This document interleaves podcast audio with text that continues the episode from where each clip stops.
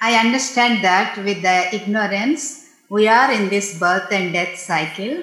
But how come it started this drama of a whole universe and uh, lives, jivas, in the very beginning with the pure soul, which has pure knowledge and doesn't have any ignorance? And why is it started and when will it end? The soul is immortal or mortal? Soul is immortal. So, very similarly, there are six eternal elements soul, atoms, everything is permanent.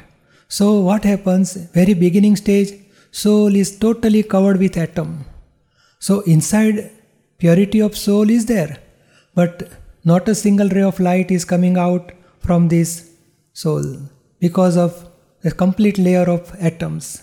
So, very beginning stage, soul is totally covered with atoms, and not a single sense is coming out, or not a single vision is coming out, not a single ray of knowledge is coming out. Totally darkness. But soul is permanent, atoms are permanent, but due to covering of atom, soul is total covered, not a single senses is there. Slowly, slowly in development, due to friction, atom is breaking from covering of soul is breaking, and slowly one sense creature life is started. Like that development take place. And ignorant stage is there from very beginning total covered. So till in human stage development taking place by one sense then two sense three sense four sense five sense.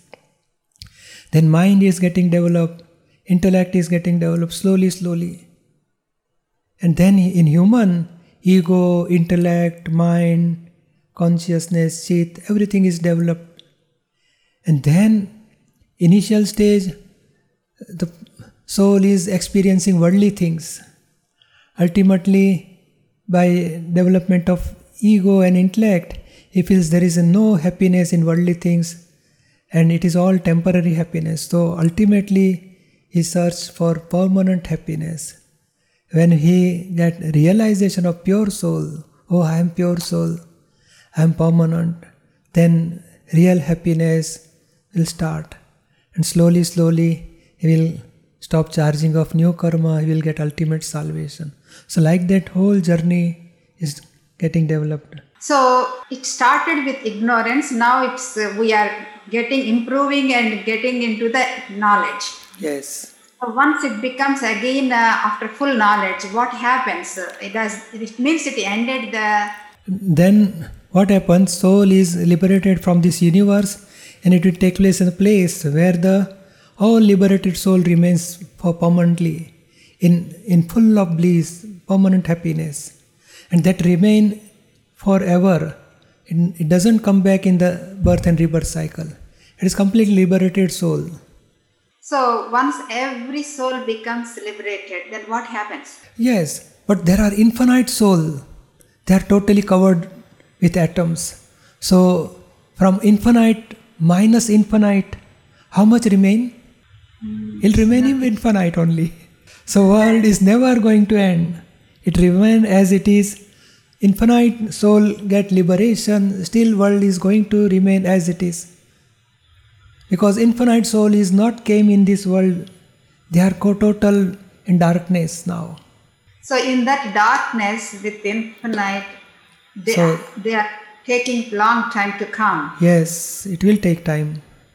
One soul gets liberation, at the time one soul from that total darkness, one soul is coming in this world.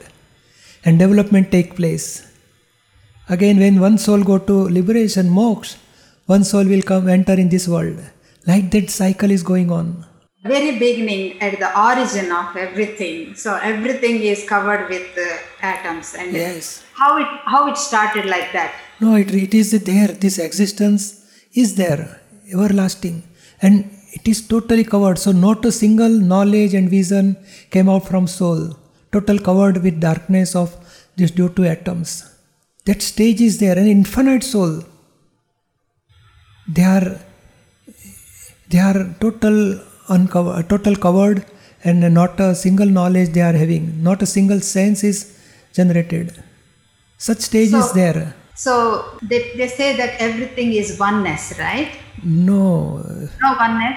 no, soul are individual and all identity are separate. Your soul, my soul, but quality of the soul remains same. But identity, individuality of all soul are total different. There are infinite soul in this world.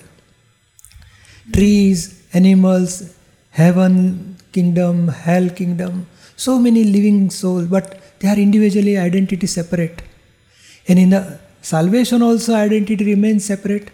All soul are experiencing individual bliss totally.